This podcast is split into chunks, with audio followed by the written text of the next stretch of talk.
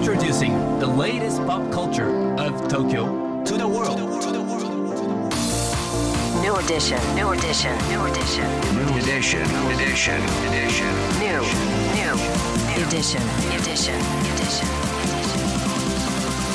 New edition. 高野真也ですセレイナアンです さあここからはこれからの時代を切り開くオルタナティブなカルチャーメディアニューとグランドマーキーによるコラボコーナーニューエディション。毎日ニューにアップされるさまざまなカルチャートピックスの中から聞けば誰かに話したくなるような、聞けば今と未来の東京が見えてくるようなそんな大ニューなネタをピックアップ。ギュッと凝縮してお届けします。それでは今日のニューエディションまず最初のニューなトピックは？小出直樹展イオニコニアン生まれなかった王国の遺構六本木で開催、うん。家族や身近な存在をユーモラスに表現する作風が特徴の現代美術作家小出直樹さんによる個展が今週土曜日から六本木にある小山富雄ギャラリーで開催されます。同展のタイトルである「イオニコニアン」は実在しない時代の名称を指す小出直樹さんの造語であり他者の存在や目を気にせず自分の心の表れを正直に表現したという作品が展示されていまはい、す。いやこれね小出さんのこのコンセプトといいますか、はい。スタンスといいますかすごいですよね、何かこう作品を作る時ってやっぱりこう誰かの目とかね、うんあの気になるじゃないですかリリースした後にわかる。ねそこをこう純粋にこうものづくりにフォーカスして、はい子供のようにね作ってるってところがすごいですよねなんかあのこれうん数年あの行ってる発達に悩みを抱える子どもたちのセッションとかがきっかけになったそうなんですよね。なるほど。はい、六本木ということでね、ぜひ行ってみたいです。うんさあ、そして続いてのニューなトピックは、日中合同オーディション QQ ミュージック2023ヤングミュージックキャンパストレンドミュージックコンペティションが開催、うん、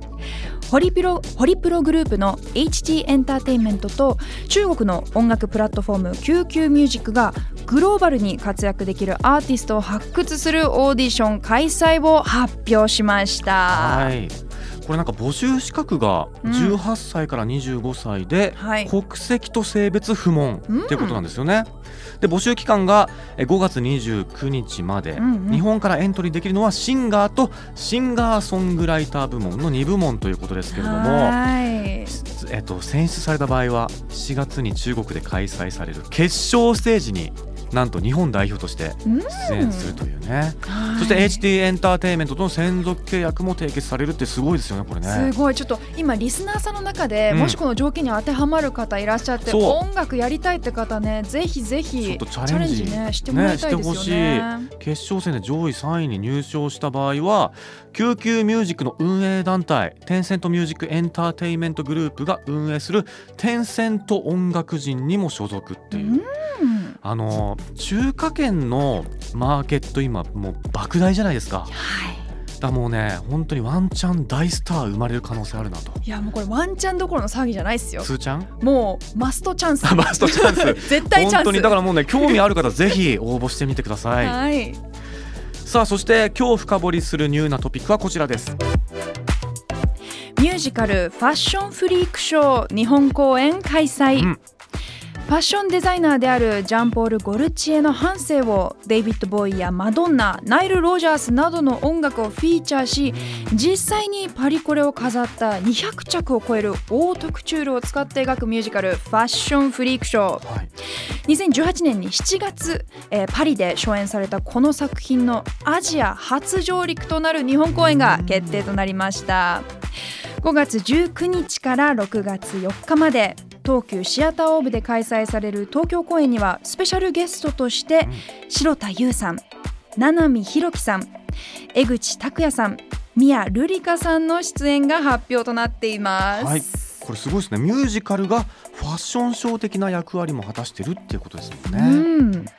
今回はこのミュージカルの主人公となるジャンポール・ゴルチエについてレディオアンサンブルでもお世話になりましたライター選曲家そして DJ の青野健一さんに深掘りしていただきます高野さん、セレーナさん、リスナーの皆さん、こんにちは。ライター、選曲家、DJ の青野健一です。本日はジャンポール・ゴルチエの半生を描いたミュージカルファッションフリークショーについて、えーお話ししたいと思います。まず、ジャンポール・ゴルチエについて、えー簡単に、説明できればと思うんですけれども、えー1950年パリ郊外に生まれてまして、えー自分の名前を冠したブランドを1976年から、えースタートします。80年代に入ると日本をはじめ世界で人気を、獲得していくわけですが、ゴルチエの服の特徴っていうと、まあ、オーソドックスと考えられている服のフォルムを、まあ、過剰なまでの誇張などを通じて、こう、えー解体、壊していって、まあ、性別とか常識といった既成概念にとらわれない美しさを追求したというところになるんでしょうか。で、えっ、と、2004年から2011年までは、エルメスのウィメンズ部門のデザイナーも務めていた人物です。ジャンポール・ゴルチエは、あの、こういうファッションデザイナー、まあ、ブランドの仕事の他にも、えー映画の衣装ですとか、えーダンスの衣装、それから、えー音楽の部門でも、えステージ衣装などを手掛けていることがありまして、特に音楽の分野ですと、え代表的な、えアーティストの一人がマドンナになるかと思います。えマドンナのブロンドアンビションワールドツアーという、え1990年に開催されたツアーがあるんですけれども、えーこの、えー時の衣装をジャンポール・ゴルチエが担当しています。えーかなりの体数デザインしていたようなんですけれども、えーその中で、えー有名なものがコーンブラっていう、えーアイテムなんですね。えーまあ、いわゆる、えー女性の、えーアンダーウェアであるブラジャーの、えーカップの部分を円錐形、えー尖った形に作ってっていうものなんですけれども、えーこれが、えーひときわ、えーよく知られているものではないでしょうか。えーファッションフリークショーっていう、えー講演のタイトルになっているわけなんですけれども、えーこの講演の、えー中にあるフリークという言葉は、まあ、何々教とか熱愛者みたいな意味がある一方で、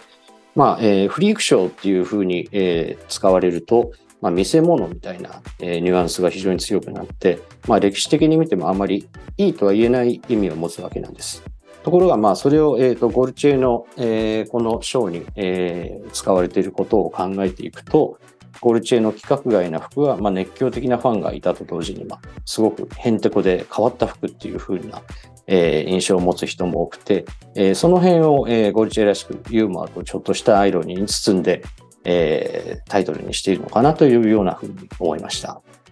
以上、青野健一でした。はい青野さんありがとうございましたそうですよねゴルチエのデザインってすごい尖っててうんなんかジョジョのキャラが着てそうでかっこいいんですよね わかります？この感なんか覚若干わかるかも。はいやでもね青野さんも言ってましたけれどもやっぱこうマドンナの衣装とかねこのうんアーティストの衣装っぽさみたいなもともとありましたよね。はいで今回そのデビッド・ボーイマドンナナイル・ロジャースっていう、まあ、こう音楽的にもね熱いラインナップこちらね、要チェックでございますね。はい。さあ今日ご紹介した情報はカルチャーメディアニューで読めるのはもちろんポッドキャストでも聞くことができます目でも耳でもあなたのライフスタイルに合わせてチェックしてくださいね New edition. New edition. New